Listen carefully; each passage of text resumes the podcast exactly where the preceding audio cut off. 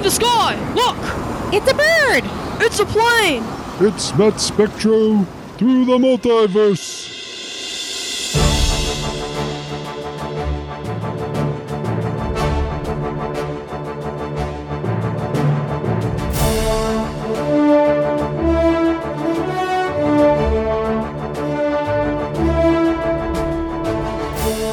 Hello, everyone, and thanks for joining us for another exciting episode of Matt Spectro through the multiverse. As always, I am your host, Matt Spectro, lifetime comic fan, lifetime superhero fan, lifetime animation fan, and you have reached the podcast that talks comic books and talks animation. Thanks for joining us. Welcome to episode 113. I'm going to briefly explain the rules of our podcast, and we're going to get right into the show and our guest. Rule number one, like I just said, comic books, animation. Nothing more needs to be said there. Rule number two, I'm a huge fan of the old team up comic books. Marvel Team Up DC Comics presents. So this is a team up podcast. Every week, a guest joins me, I team up with them, and we talk comic book animation. And rule number three, and most important, we got to have fun. Like I said, thanks for joining us for episode 113. I'm going to bring my guest out right now. Welcome to the multiverse. First time guest, he is from the Cartoon Commotion Show. Welcome to the multiverse, Cade. Hiya! Thanks so much for having me on the show, Matt. This is ultra rad of you. No, I appreciate you joining us. We've been uh, going back and forth for quite a while trying to make this happen, and I'm so happy that we're finally doing it. Yeah, it, it's been a little work in progress, but here we are. Now, I got to say, you're actually uh, a first for me because uh, I've had many guests, but uh, you're the first guest I've ever had who also does a show about animation. oh, well, that's awesome.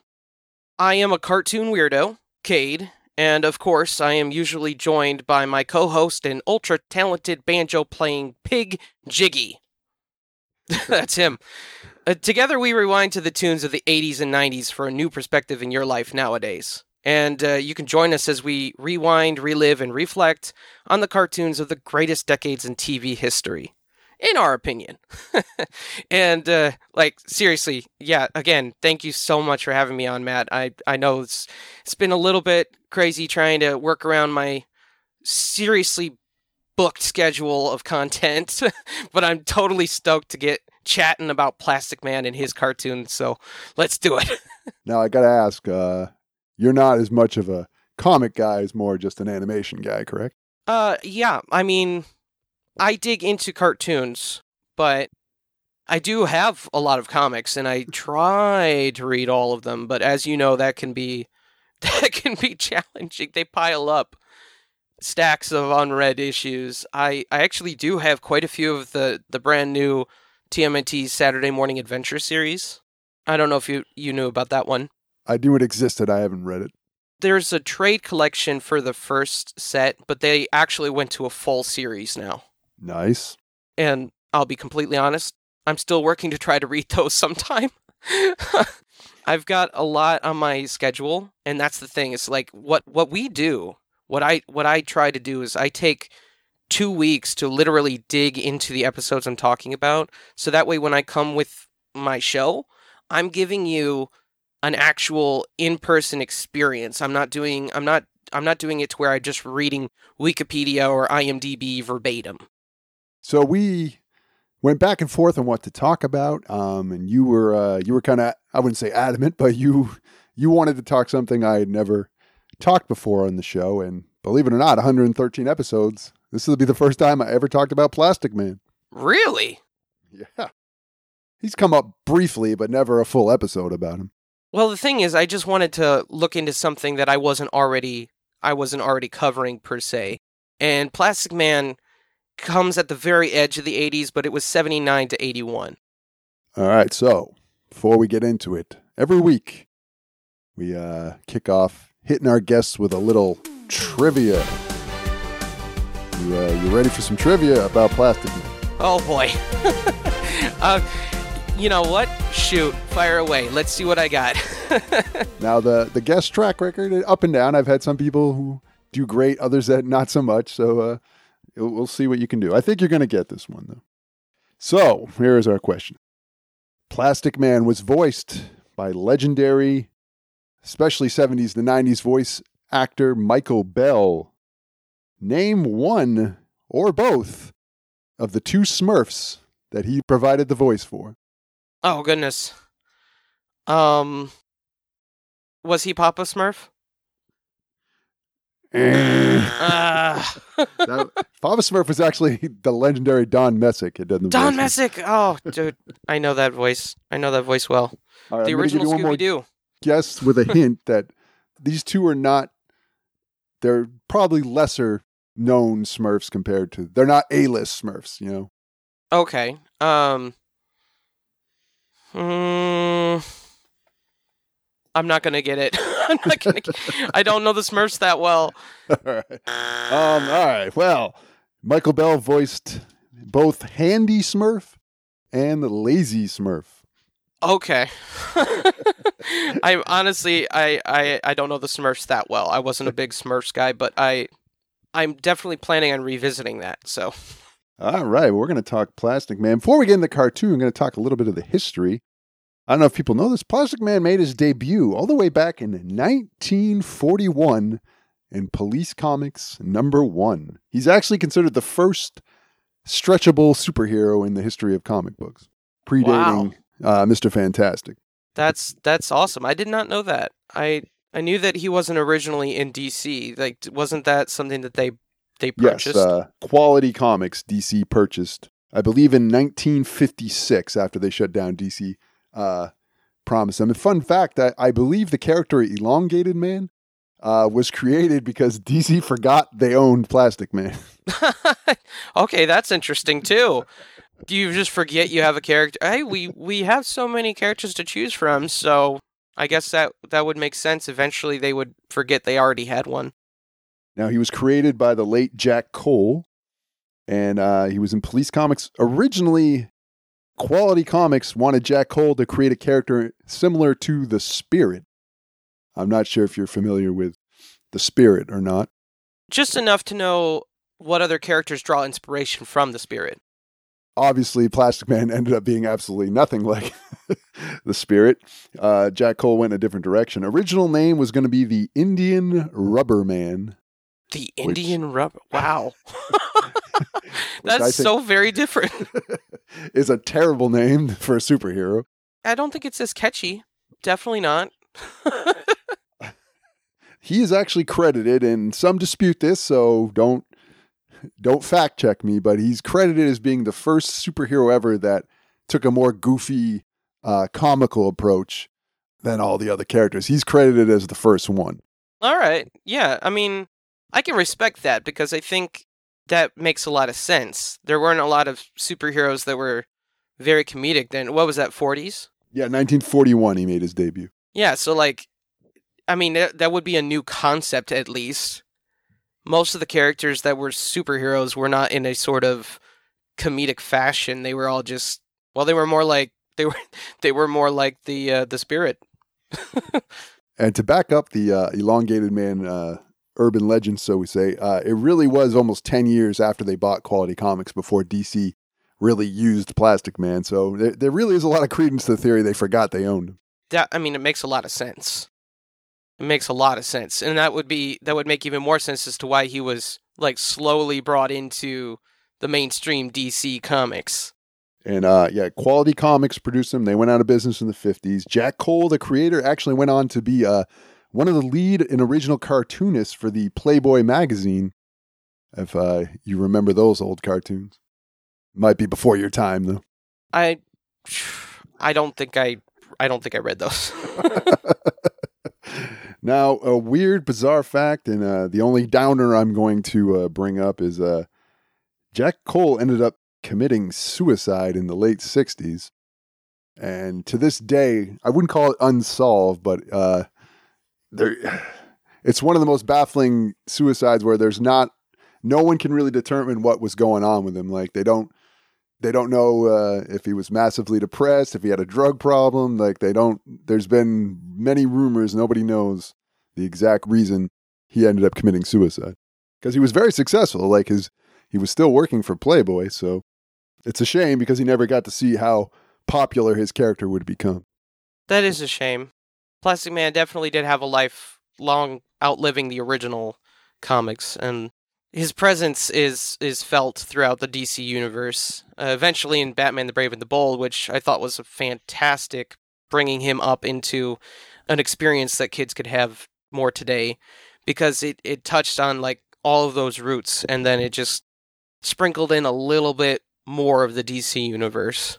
Absolutely uh love Brave and the Bold. It's my all-time favorite Batman cartoon. Oh, really? Even Oh, more yeah. than Batman the Animated Series? yeah, people always say that, but I actually like it better than Batman the animated series. Well, you know what? I respect that because there are different reasons to like cartoons. Like, I think people often hear, like, oh, this is my all time favorite, and they're like, how could that possibly be? That's impossible. You couldn't possibly like that more than my favorite cartoon. But see, the thing is, you're drawn to different things for different reasons. So, like, if you totally dug Brave and the Bold more than Batman the Animated Series, I believe the reason is because you're more drawn to classic representations of superheroes that have comedic vibes and completely original takes because that's what Brave and the Bold was. I mean, Batman the Animated Series took all the inspiration from Batman of the comics and Batman of Michael Keaton in the 80s and 89 uh, 90s and it made it into an adaptation that was good for kids, adults alike. It just kind of perfected those in like all that input. It just perfected it. But it's a completely different vibe than Brave and the Bold, which took inspiration from classic superheroes, pulled it into this generation and added little dashes of comedy. I also love it just because they highlight so many DC characters that otherwise you probably would never see in animation. Yeah. Well, like I said about Plastic Man and introducing him to the wider realm of DC comics. Like Ambush Bug was in the last episode. and, no- and like nobody knows Ambush Bug, right? I mean, hardly anyone. So it definitely reached out and pulled from all these different characters that you don't normally see. Now, Plastic Man made his animation debut in 1973. He appeared in an episode of the Super Friends called Professor Goodfellows, which, to my knowledge, is the only episode he showed up in. Okay. Now, it is such a bizarre thing, is because there's a mouse stuck in the Hall of Justice computer. No- Nobody can get to it, and they don't want to hurt the mouse, so they call in Plastic Man to stretch his finger in and get the mouse out without hurting it. and now I want to rewatch it just to see them struggle trying to save a mouse without hurting it from the computer. Now we're going to be talking the. wait, wait, wait, wait, wait, wait. I'm sorry. Was that Go the ahead. first ever computer mouse? I see what you did there. now we're going to talk the Plastic Man Comedy Adventure Show. We were talking before recording. You took a lot more notes than I did. I can't find anywhere how on earth Plastic Man of all DC characters got his own cartoon in the 70s. Okay, so I think the reason was that they were trying to compete, and Plastic Man was a good, like, in because it was a comedic thing, and they were competing against action. So Ruby Spears produced this. It had a total of five seasons, and it was made to compete with Tarzan and the Super Seven, which was the biggest hit in 1976. At the end of the Plastic Man intro, he actually shouts out, Hey, Ape Man, eat your heart out! Which was actually calling out to that competition Tarzan because because they their show was now on the scene. You know, and I was made aware of that that neat bit of trivia from my friend and Saturday morning cartoon historian Mark McCrae. We had a whole conversation and he just he highlighted that aspect of it and I was like, I you know, you wouldn't think of that. You wouldn't think of that just like if you look up stuff on on Plastic Man, that's sort of something that you you either have to be in the moment like very uh, intentionally paying attention to the competition out there or you just gotta know your stuff you gotta know the right people. And in my case here i knew the right people because mark mccrae he he's a vault of saturday morning cartoon information. And and this was mentioned in a passing previous conversation. I didn't even get this information for this interview. He actually told this to me just as we were talking about cartoons on Saturday morning. He he could take the conversation anywhere and still get you some crazy bit of trivia that you never ever thought of in your whole life. Sounds like a gentleman I got to get on my show sometime. Definitely, definitely. We had a conversation about X Men the Animated Series, and while he wasn't involved in the making of that show, we were talking about uh, how X Men defied all expectations. And there's an episode on my show about that. So if you want to go and check that out, but you know, just a little plug there. But the point is that this show was made to compete with that show. It was made to compete with Tarzan and the Super 7. And that show was all action. It had like a bunch of action cartoons just wrapped up into one. I didn't dig into that for this conversation, so I can't highlight what that had in comparison, but I can tell you that this show was like it's an hour long montage of comedic cartoons. And Plastic Man was the highlight. See, that makes so much sense. I was watching that and I was like, why the hell is there a Tarzan reference in the opening credits? now I know. and I think one of the shows in this lineup was Mighty Man and Yuck. Yep. Yuck was like he had a big old dog house on his head because he because he was a giant dog. and Mighty Man, in order to have super strength and superpowers, he had to shrink down to the size of like I don't know. Uh, it wasn't Atom Ant size, but it was more like Mighty Mouse size, I guess. Yeah, It's Mighty so Man weird. and Yuck. The Bizarre. ugliest dog. Yeah, and every time he lifted up his doghouse, he like people would like freak, like almost have a heart attack. So that's why he had to keep the doghouse on his head all the time. Yeah, also um, Fang Face and Fang Puss were a part of this. And uh, Ricky Rocket. I think that was rickety. Oh, wait, you're right. Huh. I, I can't even read my own handwriting. You're right. It was Rickety Rocket. It's all right. that show, I think. Oh man, I think that got canceled because it was just bad. All I remember was, didn't they make him from a junkyard? If I remember, he was like a flying cart that they made from junkyard parts. If I if I, I haven't seen that cartoon in years, so. It's Something like that, but the whole idea was sort of like Fat Albert meets Scooby Doo, kind of like that's what they were kind of going for, and the writing was just not good. it was just not good. I mean, I might eventually cover it on my show, but it's not going to be. It's not going to be a very fun experience. I'll put it that way. So, uh, like you'd already mentioned, yep, Plastic Man ran from 1978 to 1981 on ABC. Uh, Ruby Spears was the production company. They also had this weird thing where they did not every episode, but they had live action segments uh, with uh, Plastic Man introing some of the cartoons, who was played by a Taylor Marks. 70s cartoons had this weird thing with incorporating, and it even went into the 80s, live action segments into their cartoons. And I never quite understood it.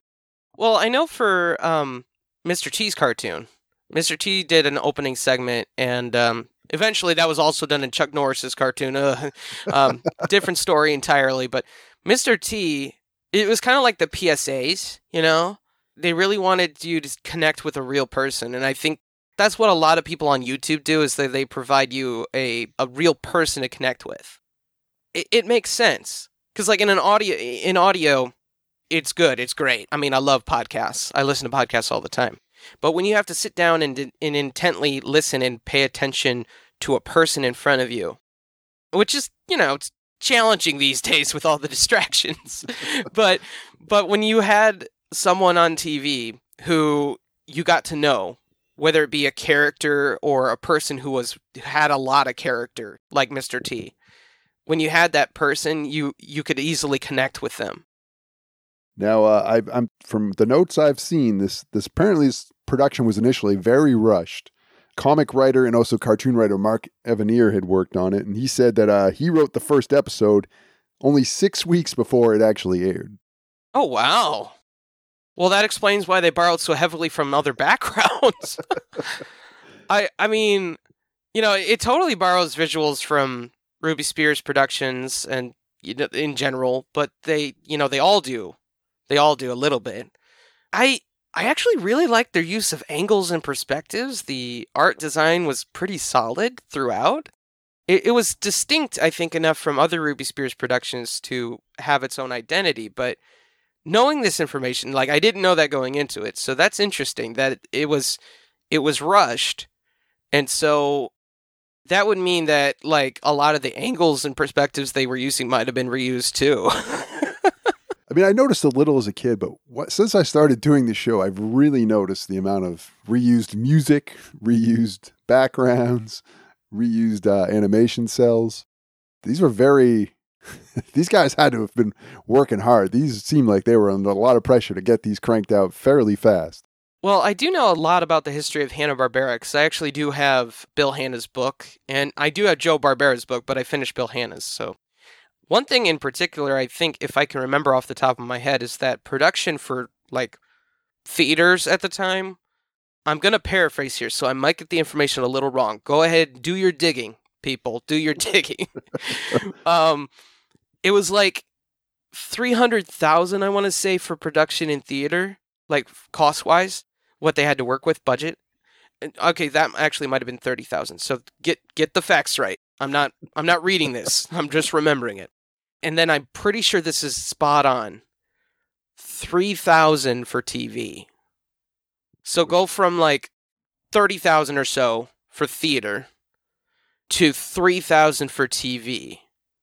That's all they had per episode. Even back then, that doesn't seem like very much money. It's not. So they they actually invented the concept of reusing visuals because of how challenging it was to provide all the necessary components. They would they would have close up shots where you would see um, I believe it was like Huckleberry Hound go into the closet instead of like seeing him walk into the closet and pull something out, the next scene he'd just walk in with a different outfit on. Because why show that at all when it didn't need to be shown? They would cut things out to get to the point so that way they wouldn't have to pay for more animation, just unnecessary amounts of it, you know.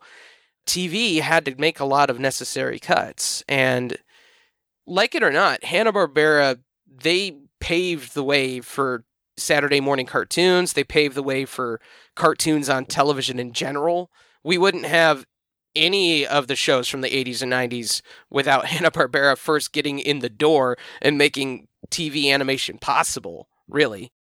I mean, they weren't the first ones to ever put a cartoon on TV, let me be clear.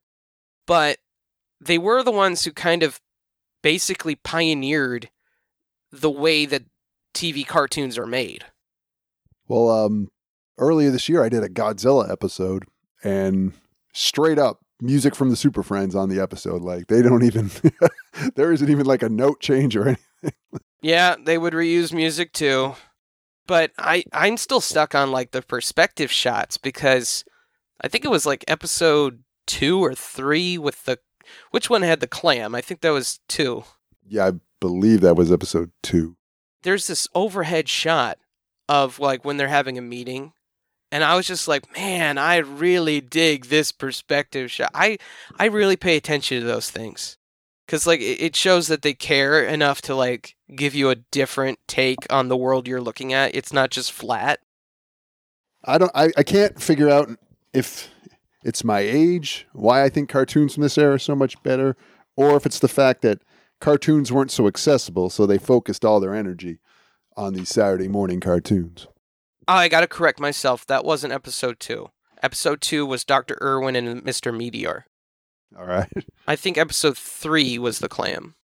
But I mean, what do you think? Do you think it's because cartoons were so limited of when they aired that these to me come off so much better, or do you think it's just my uh, it's an error I grew up with, so I automatically think my error was better? Cartoons definitely had a lot more heart back then.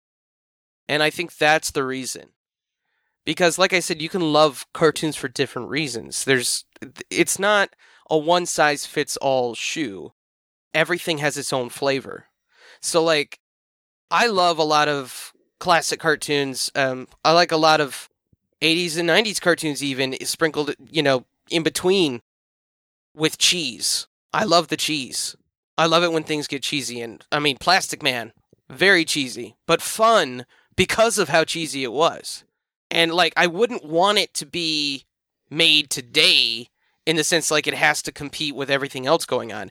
I like the fact that it was cheesy and weird and it had its own like novelty style. I, I enjoy it for what it was. I don't want it to be something else. So I I honestly believe 80s, 90s, yes, even 70s and, and 60s had cartoons that were way better than what we get today. What? Uh, well, this is good. Anyone out there listening, go to either myself or uh, Cade's uh, social media and let us know what you think on that particular subject. So uh, we're going to go over the cast. Plastic Man. He's voiced, like we said earlier, by Michael Bell, who, if you know anything about cartoons, 70s, 90s, he's a legend in the voice acting field. Did the voice of uh, Duke and Blowtorch from G.I. Joe. Uh, he's the voice of uh, Drew Pickles on Rugrats. Bruce Banner on the uh, early 80s Hulk cartoon. Uh, he was also uh, Lex Luthor in the 1988 Ruby Spears Superman cartoon, as well as he's done so much more. Definitely impressive with the range. I did not, going into the show and rewatching the those first few episodes, I did not hear Michael Bell in Plastic Man. And now I'm to like listen and like try to hear his, you know, his distinct voice because you could definitely hear it in Duke and you can hear it in Lex Luthor, but he did an amazing job pitch shifting for Plastic Man because he does not sound like his normal voice at all. Uh, it's it's impressive, I think. the last voice acting credit I could find, apparently he was Quackerjack on a DuckTales, the new DuckTales back in 2020 is the most recent voice acting credit I could find. All right. Now uh, we have Penny, who was an invention of the cartoon, not from the comic books. She's voiced by Melendy Britt, who also does the voice of the other female character, the Chief. Um, now she's done a lot of voice acting. She was uh, Princess Aura on the Flash Gordon Filmation cartoon.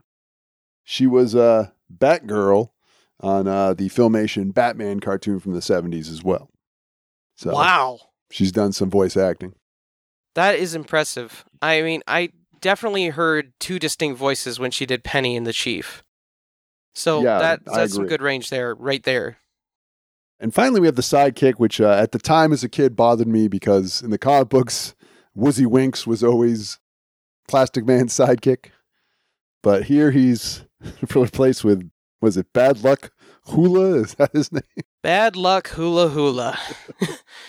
yeah, and um I think that they were trying to just put a little bit more variety into Saturday morning by giving you another ethnicity, another background.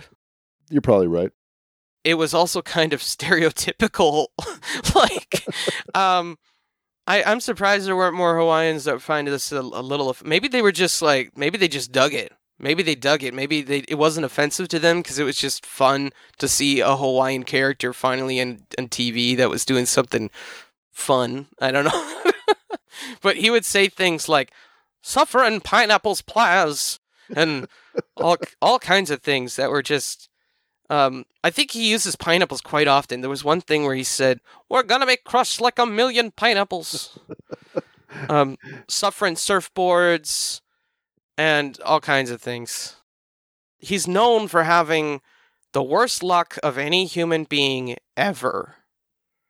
I, I know by today's standards, characters like this would probably get criticized a lot more, but they were really they were trying their best in the '70s to mix things up a little bit. I think they were just they were just going bare bones, getting different ethnicities in there. Their heart's in the right place, even if sometimes it was a bit lazy. Now, uh, his voice is provided by the late Joe Baker, who was actually the Thing on Fred and Barney Meet the Thing. I don't know if you've ever seen that cartoon. I I have a little, and it, it confused me back then just as much as it does now. He was also the voice of Larry on the cartoon that's a little obscure is the Bionic Stooges. yeah, that was that was the attempt to bring the Stooges back uh, for for that generation and make them like I think it was actually their second cartoon because they did have a cartoon. Yeah, I believe you are correct. And I think they showed up on uh I can't remember what Scooby Doo cartoon it was where they always had guest stars. Uh, I think that was um, the new Scooby Doo movies. New Scooby Doo movies was like where they did a lot of the guest stars going on. They would have guest appearances like Don Knotts, and that's that's kind of where Scooby got the reputation of having crossovers. Have you done a like a Scooby Doo crossover episode yet? Yeah, I did the one when they teamed up with Batman. Yeah, uh, no, I think I remember you telling me about that, but I was just thinking you could do an entire episode just of the variety of crossovers they've had. They've because they did one back then. I think they did one fairly recently as well. So we are going to go back to December fifteenth, nineteen seventy nine. We're going to watch the episode "The Terrible Five Plus One." I'm excited. now, a lot of times I would do the first episode of cartoon, but this episode always stuck out in my head because to me, I loved when villains teamed up back in the day on cartoons. So I remembered this one because I remembered there was like a group of his uh, rogues gallery getting together. Yeah, the Terrible Five plus one. Technically, it wasn't much of a team up episode because, you know, one would think, one would totally think it was a team up because, you know, it says the Terrible Five plus one. That sounds like a team. But it didn't really do that. It introduced us to a brand new villain, Solex. And Solex frees five other supervillains, the dubbed Terrible Five, from a max security, well, multiple max security prisons with great ease because he has this solar powered ray gun. And he's practically unstoppable. Plastic Man could just be melted into a puddle with that thing. The dudes that he set free, he then took to a secret location where, and those were the weed half ape, computer head, disco mummy, and the clam. We're going to get into a lot more detail uh, later on on all those villains. Uh, uh, I guess th- they wanted all of the original villains in the show because this was a comedy series, like I said earlier. And I don't think any one of those guys are actual DC Comics villains at all. You can correct me if I'm wrong, but I don't think so. No, they are not. They, I believe, there are two villains that appear, which I apologize, I don't know which ones. That actually they were from a comic book. These five are not are not one of them. so this episode is directed by a Rudy Larriva, Manuel Perez, and Charles Nichols.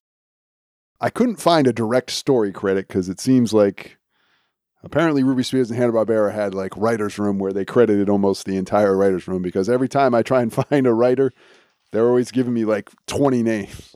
Yeah, I don't think that that was kept good track of in the 70s. There there would be there would be entire episodes that went uncredited for other writers.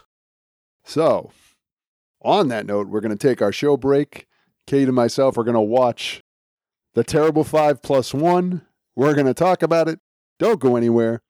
We'll be right back. Plastic Man here, superhero in my plastic jet. I heard you're shopping around for a good TV show. You want a fun show, not a dumb show. One with thrills and not the senseless violence.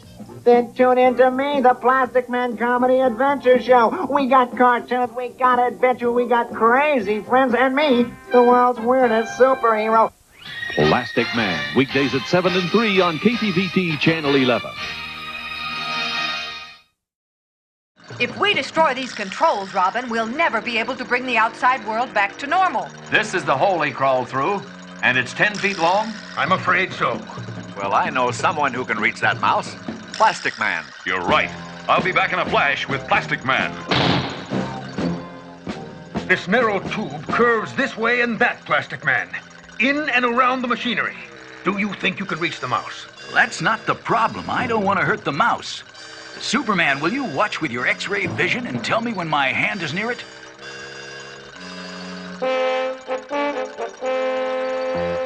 Watch it, PM. There's a hot tube up ahead. Oops, you were right, SM. Easy now. You're in the booster chamber. Move forward slowly, a little to the right. Poor thing's scared. He's in the corner. Ah, I'm gonna keep him as a pet. They're flex, flex, flexible. The Elastic Superhero Collection, each sold separately. Elastic Plastic Man. You can tie 'em in a bind and watch as they unwind. Elastic Superman. You can pull 'em, you can bend him, even have a tug of war. Elastic Batman. No matter how you stretch him, they keep coming back for more.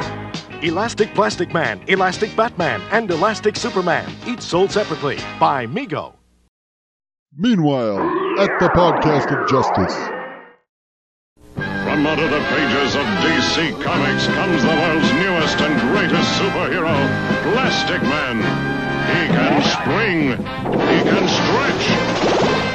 He can fly. He can bounce. He can change his shape.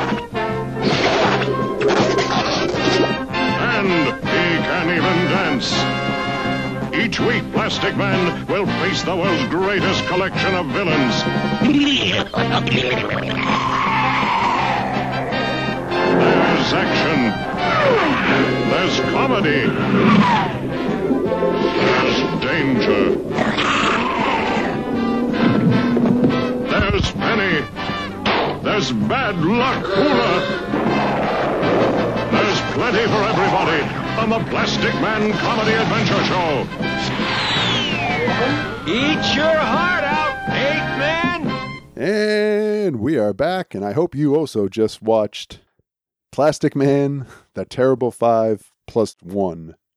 This is actually uh, kind of hard to find. Uh, it's not on a lot of streaming services. You can pay for it on Amazon. I think it's on YouTube. And they did release, I believe, the whole series on a on a Blu-ray. They have a DVD box set. I don't know DVD, about a. Blu-ray, and I do actually have the DVD box set, and that is what I used. I used to watch my episode. So we get our opening credits, which are pretty awesome. But I was, uh, I don't remember this, but it was kind of neat that it says from the pages of DC Comics. So, From the Um, pages of DC Comics. so you know, it's actually a smart move to, if anybody's watching this who likes it who doesn't read comics, to know, hey, I can go out and buy a Plastic Man comic. That was a great intro because it shows people it shows people where you can find the original stories or anything comparable to it. And at the time, they would have had you know on racks, and you know you could get them like almost anywhere. So like anywhere a rack would be, kids could just go and pick it up, and then that would accompany their Saturday morning experience. and uh, has the great intro of uh, which probably my favorite part of the whole episode is he can stretch, he can spring, he can fly, he can also dance. I, I, I was always I was very curious on the edge of my seat if Plastic Man could dance or not. That, I mean, they tell you. they told you he could dance, so you gotta believe him. And it is I do like the fact that his costume, his look is like directly like they didn't change anything. It's just the the comic book leapt right onto the screen. That is very true. It's it's authentically Plastic Man. And of course, like you had previously said, we have an opening montage of Solex freeing Half Ape, the Weed, Computer Head, Disco Mummy, and my personal favorite of the bunch, the Clam. The clam. Can I mean, would you mind if I tangent on that for a second? Go anyone anyone has my full reins to go tangent on the Clam anytime they want. He's an actual clam. for anyone wondering. He's a tiny clam that wears an eye patch and a pirate hat. And you can tell that he's voiced by Don Messick because it's it's basically oh, I hate to give anyone this visual, but homies, it's like imagine Hamton the pig from Tiny Toons, but constantly drowning. and talking through that that it's it's probably the most ridiculous baddie of all of them, and that's why he's so much fun to talk about. I think He's in a aquarium in the prison. Like, how dangerous can this guy be? Yeah, he's kept in water like a clam would be, and uh in his episode, it was um, I think it was episode three. It was just called the clam, and he was the leader of big hulking dudes in a submarine. and they took orders from him like it was normal. They did everything for this clam, like whatever he said, they would do. And I just, I was like, he's a clam. he's a he's a clam. There's nothing very uh, like maybe these guys were just so dumb that they needed somebody with brains, and that meant even a clam. A clam having more brains than that big hulking dude is just sad. um, in the episode, yeah, it was the third episode of the series. Plastic Man defeated him, and he was given a ticket for poaching clams. I mean, if that isn't one of the worst supervillain defeats, I I mean, I, I can't name one that's even worse. But but I mean, please, somebody try to name something to make to name a worse defeat of a villain. Seriously, he was given a ticket after saving the entirety of New York from being devastated by a, a, a flood. He was given a ticket for poaching clams. I do love when they free uh, Disco Mummy. She's actually dancing in prison. yeah, I remember that. We uh, flash over to uh, Penny calls this romantic, but it's her, Plastic Man, and Hula having a moonlight picnic. Yeah, Hula was kind of the third wheel she didn't want around, like almost ever. But I don't know how ro- romantic that really is. But can we just talk about the fact that he has two sidekicks appointed him by this government institution? I guess you could say it is. It's like, do they ever say who he works for? No, it's just the chief. I don't remember an episode ever saying like it was an organization, the CIA, the police, what it was. Just he, he answers to the chief. I think at one time uh, DC was going to make it where it was like the FBI hired him or something, but it's clearly an agency, an organization of some sort, and he has appointed two normal individuals to assist him in his activities. Penny can fly the plane, so she gets a pass. She can fly the plane. but Hula Hula Hula exists only for the purpose of like causing chaos most of the time. Uh, the, the okay, so I can't be too harsh on Hula. He does have one major perk, and that is somehow he knows somebody anywhere they go. That does come up. That is a common theme of the cartoon. It's like, oh hi, Carl. It's been a while since I seen you, and and Carl would be like, Oh, that weed. He's a bad man.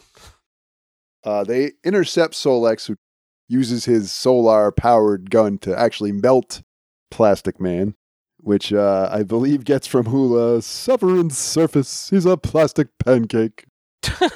yeah. He had a Hawaiian themed quip for almost every every occasion. Which, in pure Plastic Man fashion, after Solex escapes, they use ice cubes to freeze him so he can reform his Plastic Man body again. Which is just like, I mean, his two weaknesses fire and ice, really. And in this case, ice is actually a benefit. now, um, Plastic Man puts together that, you know, it's a solar powered gun. And in an amazing coincidence, Penny had just read about an experimental solar plant. See, this this is what I'm talking about with the cheese, like the plot convenience, very cheesy, but that's that's what's great about it because it's just it's it's heartfelt cheese. It's just we have the solution. Let's go figure it out. uh, so they uh, end up going to the villain's headquarters, which they can't agree that they're not going to serve Solex, so they just leave. yes, this is what I'm talking about. This is what I meant by like a team up episode that's not a team up. You would think you you would have seriously wanted they they would have seriously wanted to team up. Like all five of them and Solex take on Plastic Man. But really, he just wanted them to serve him and declare himself as their ruler. like like he's the greatest baddie of all time. He didn't even need their help at all. He didn't nope. he didn't have nothing to prove in the least cuz he has a ray gun that can just incinerate him. But he was so obsessed with glory that he actually let that distract him from doing anything evil on his own. And when they wouldn't bow to his authority, they just they dipped out. They started a crime spree all on their own. So they go to the solar plant where uh, they find out that someone's been using their solar satellites, siphoning off them. So they, you know, pretty much put two and two together with Solex, but the plastic jet has been sabotaged. They can't get out of there. Oh, darn. Which has the most ridiculous scene I've ever seen, where Plastic Man just stretches his legs and apparently is strong enough to lift the plastic jet and just run with it on top. Yeah, yeah, I remember watching that. That was like they don't necessarily give you the limitations to Plastic Man's abilities at all. They really don't. Like sometimes he's not strong enough to do things, and other times it, it really just comes down to plot convenience. What works, what doesn't. we get a montage of all the villains trying to commit crimes, but Solex mobilizing them and stealing the fruits of their labor. It's basically like, well, if you don't want to do what I want to do, then you can't do what you want either. Meh.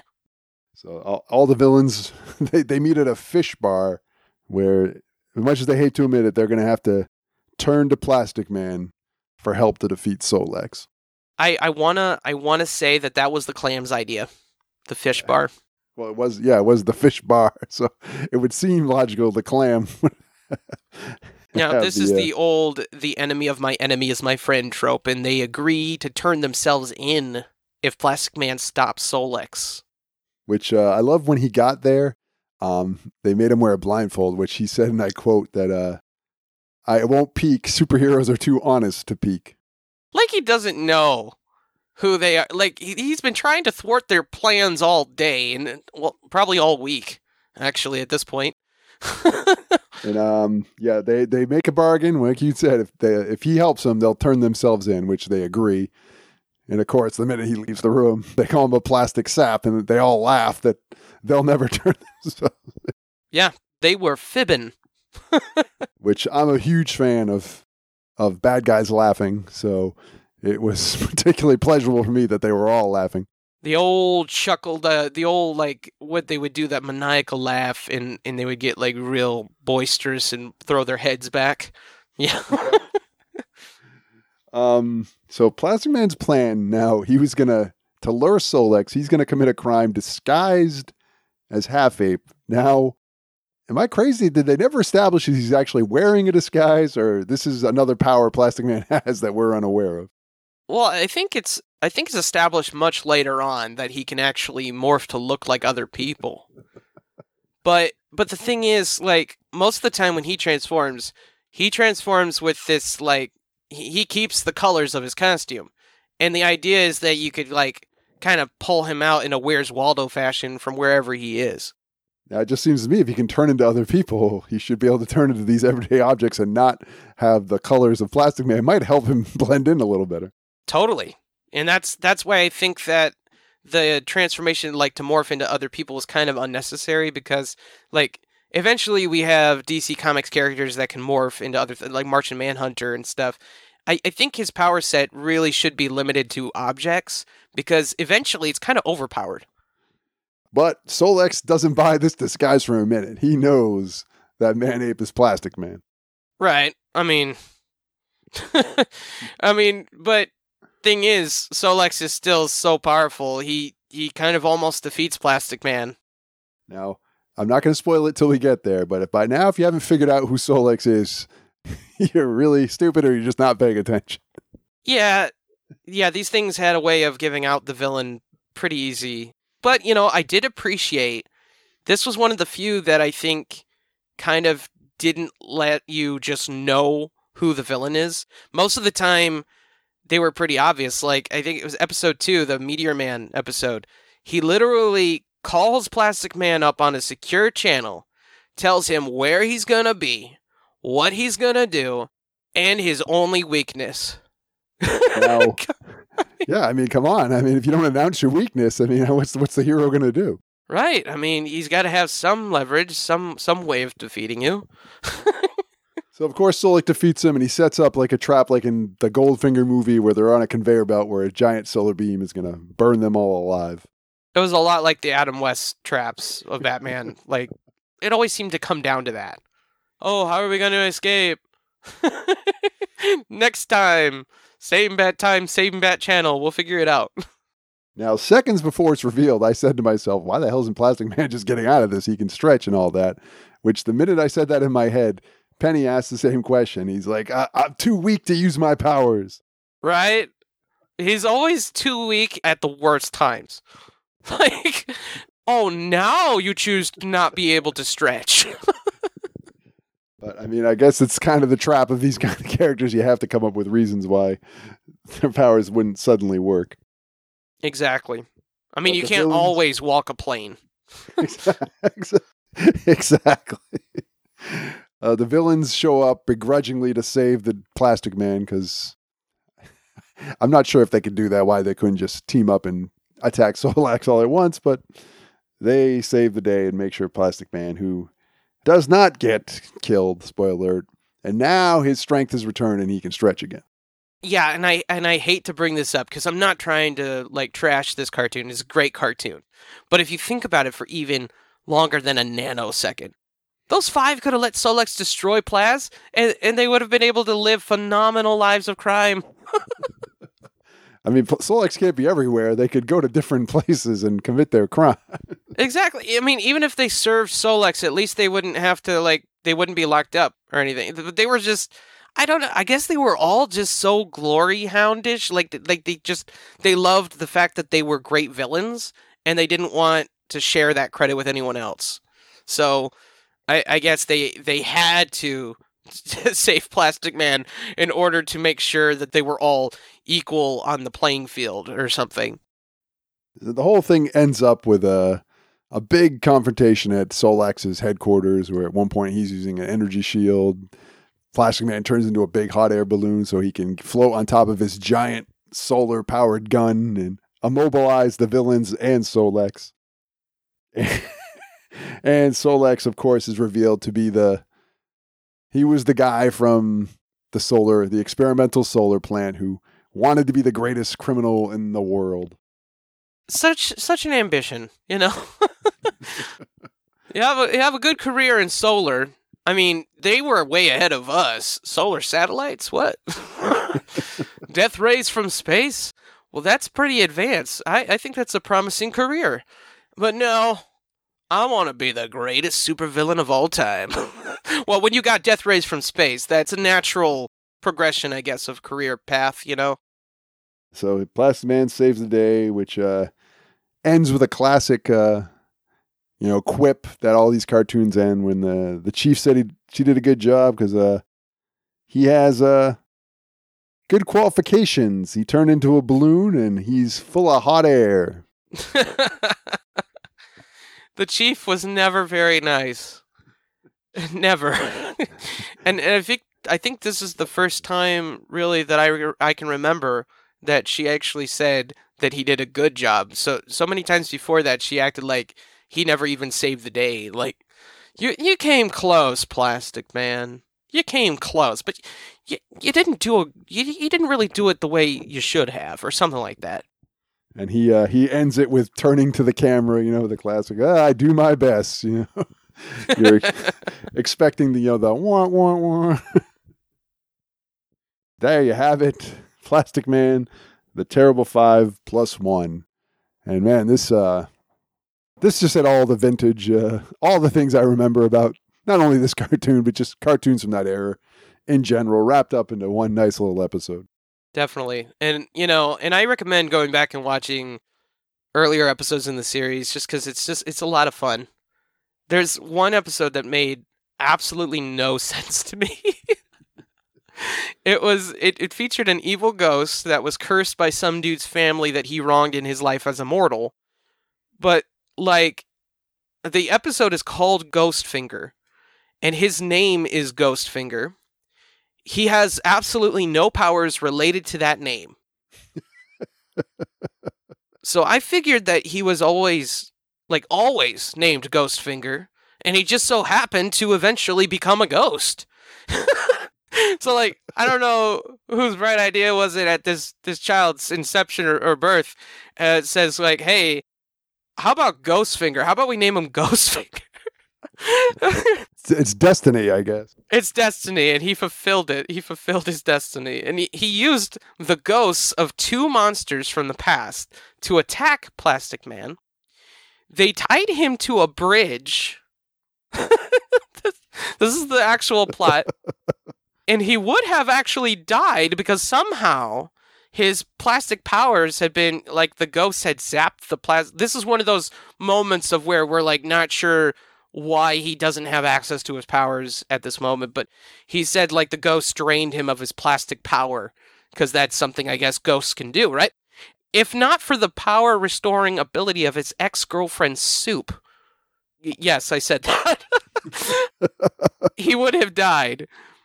That episode took some very strange turns, and but you know, they mostly all did, but that one in particular made me just it blew my mind at how strange this cartoon became at times.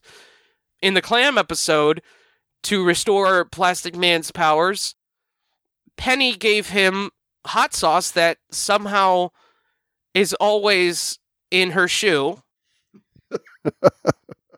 yeah, it just like it extends like one of, with one of those grabber claw hands things, you know, like and it comes out of the heel of her shoe and they're underwater somehow able to speak with that with being completely like I'm what I want to know is how they can hear each other perfectly underwater, but above water, the clam sounds like a drowning Hamton. but yeah, they were mostly all strange, but I I say this. I say embrace it for its strangeness because that's what made it special. Well, when you bring that up, like the the villains, especially Disco Mummy and the Clam, are like my favorite part of this. They're just so ridiculous. You you can't not love them.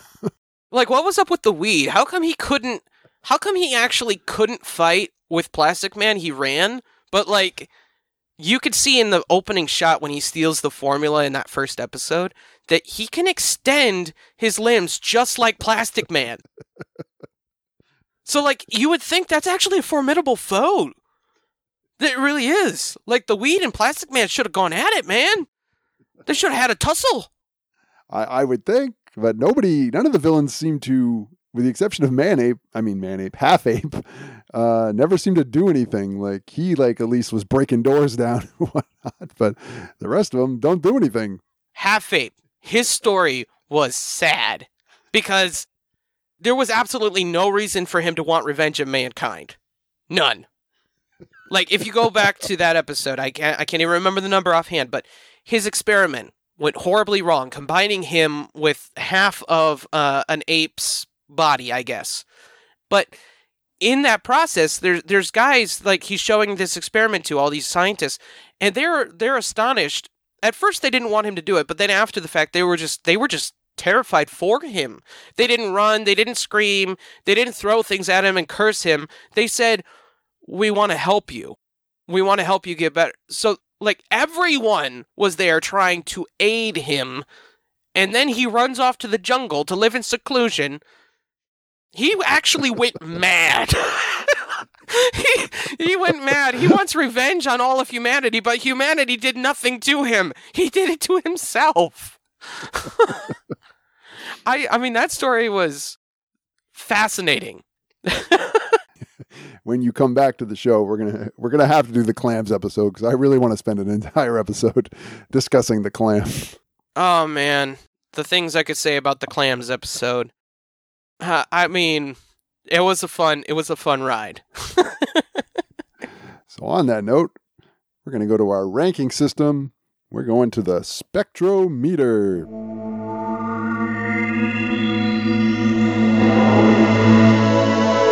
Anyone new to the show, we rank what we just saw. Zero Spectros being garbage, four Spectros being absolute perfection. Cade, how are you going to rank? Plastic Man, The Terrible Five, plus one. In terms of the series, I'd say it was probably a three. Yeah, I think I'm going to go uh, three as well, just because uh, I enjoyed it immensely, but I, I can't honestly look at it objectively and say everybody's going to love this cartoon if they watch it. I mean, yeah, I like I said before, you got to embrace it for what it was. If you go into it wanting it to be something familiar, like like uh, all the other cartoons uh, from the 80s, 90s, or you want it to be on par with that quality, then you're looking at the wrong show. If you want it to be on par with the quality of the 2000s, you're looking at the wrong show. But don't look at it like it has to be as good as all the other shows that you watch. Look at it for what it was. It was at a time when they were competing with another block of action cartoons, a comedic take on the world of superheroes, and it it pulled off exactly what it set out to do. So I think it's awesome for that reason. It's very cheesy, but that's why it's so good. Things can be ironically so cheesy that they're good again, and that's what, you know, Jiggy and I talk about on our show all the time. We love the cheese. We find quality cheese and we highlight that. So, what did you all think out there? Did you like Plastic Man as much as we did? Did you like it less? I'd love to hear from you. So, if you go to my social media and let me know what you thought, you can find me on Twitter at Matt Spectro, Facebook, Matt Spectro through the multiverse, and you can find me even on Hive if you're so inclined. I'm Matt Spectro, all lowercase letters. Well, Cade, I want to thank you for joining us. I'm glad you uh, we finally managed to make this happen. No, thank you again for having me, Matt. Your your show's really neat, and I'm glad that I could be a part of it. So this is the part of the show which I call the uh, free plug time. It's when I hand the show completely over to my guest, and they can plug anything and anything they like to do. So the floor is yours, Cade. Plug away. Right on. You can find me and Jiggy on everything as Cartoon Commotion. And all of that can be found over on cartooncommotion.com. That's one word, and there are two M's, but it's worth it, homies cartooncommotion.com. In previous episodes, we've explored what real means in the world of the real Ghostbusters cartoon, how Jem and the Holograms was actually about selfishness, and how X Men the Animated Series makes more sense now that we're grown up. And let me tell you, there's a lot more to that cartoon than you remember. Stuff that we haven't even fully covered yet. Eventually, we will, and we hope that you'll be there for those episodes, homie. We're on Facebook, YouTube, and Twitter, but we have two episodes a month with a live after show on YouTube and Facebook. Bonus episodes do happen also, just so you know. Again, everything we do can be found at cartooncommotion.com, and I'm so totally stoked to hang out with you all and chat about the tunes of the 80s and 90s. We have so much content rolling out all the time, so keep it locked, homies. Thank you so much for having me, Matt. This has been awesome It's been a pleasure, and I hope you'll uh, come back for uh, another episode sometime. Will be excellent. And uh, I want to thank anyone who out there listening. If you could uh, subscribe to my podcast, I appreciate it. Give it a like. Anything that helps me uh, get the word out, I really appreciate it. And follow me on social media. Uh, that's going to about do it this week. I want to thank you all for joining us, and join us again next week for another exciting episode of Matt Spectro through the multiverse, everyone.